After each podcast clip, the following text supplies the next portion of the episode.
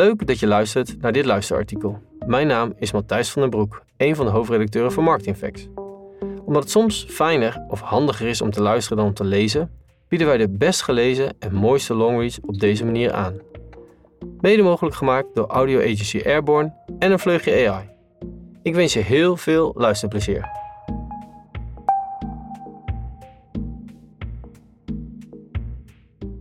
Verpakkingen hebben een ego-probleem. De auteur van dit artikel is Robin Wollenberg, interim manager marketing en communicatie bij Man van de Zaak.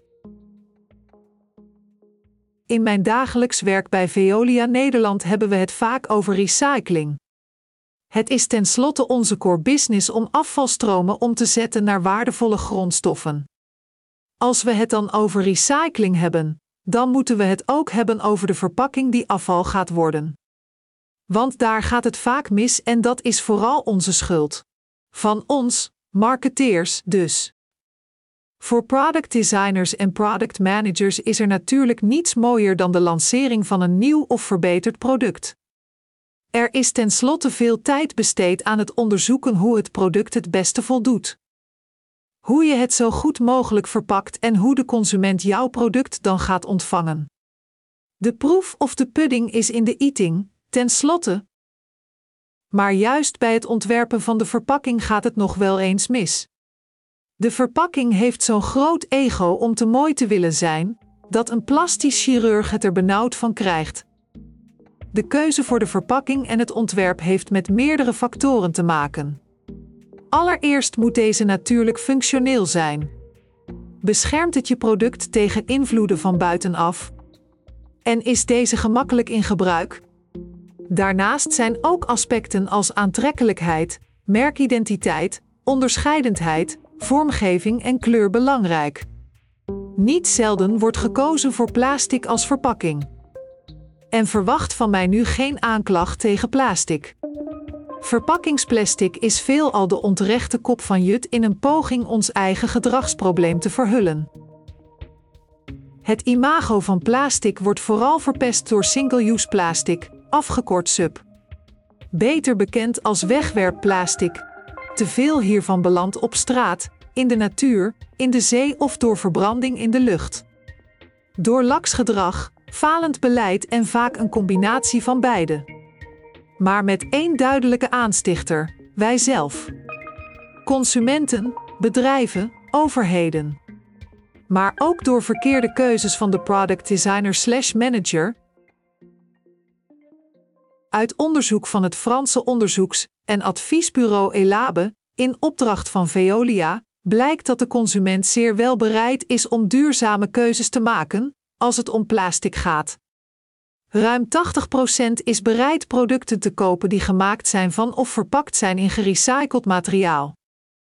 Sterker, 66% is bereid om daar ook een beetje meer voor te betalen.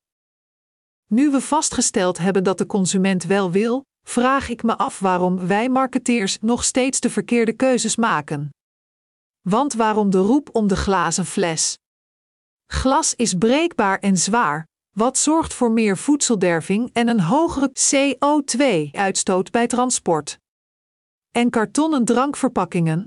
Die hebben vaak een dun laagje plastic en aluminium, wat recycling juist bemoeilijkt. En helemaal geen verpakking dan?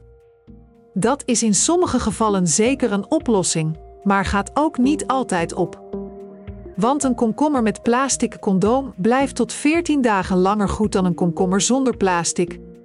Hoezeer ik ook snap dat we de mooiste producten en verpakkingen in het winkelschap willen zetten. De consument accepteert dit niet meer. Want niet alleen is de consument bereid om gerecyclede materialen te gebruiken, zij eisen ook steeds meer de echt duurzame oplossingen. Dus, product manager of designer, er is werk aan de winkel. En daarbij moeten onze ego's aan de kant. Dus de greenwashing, zoals dat bijvoorbeeld gebeurt bij sommige verpakkingen van Glorix, Unilever, kan echt de prullenbak in plaats van de wc-pot. Want als je nu nog je virgin plastic durft aan te prijzen als 100% recyclebaar, dan heb je er echt helemaal niets van begrepen. Zeker niet omdat het hier alleen over het houdertje gaat en niet eens over de verpakking met cellofaan in plaats van karton aan de achterzijde. Maak eerst eens je product en verpakking van gerecycled materiaal en zorg dat het daarna ook weer te recyclen is.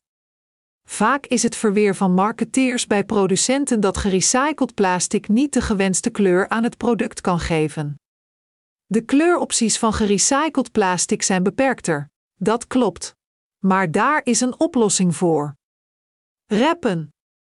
Dit wordt nog te weinig toegepast bij producenten wanneer productverpakkingen bedacht en ontwikkeld worden.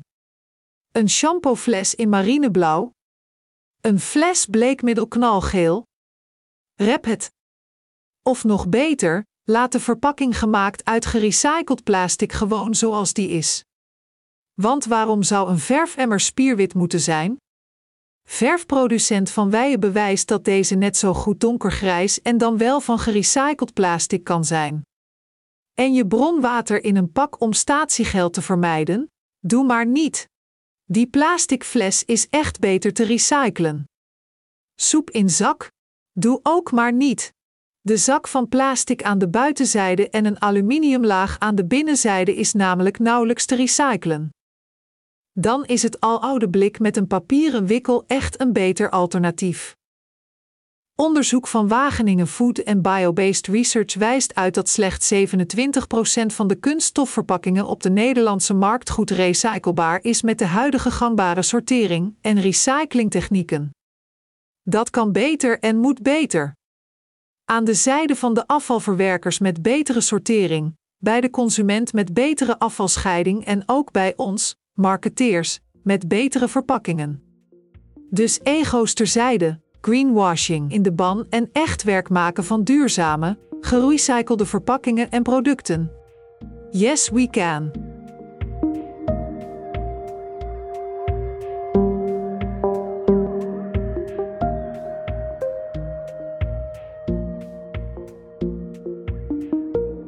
Dit luisterartikel wordt je aangeboden door Marketing Facts, in samenwerking met Audio Agency Airborne en met een beetje hulp van AI. Dat heb je misschien wel kunnen horen. Vergeet niet om ons te volgen in je favoriete podcast-app. Dan weet je zeker dat je geen enkele aflevering mist.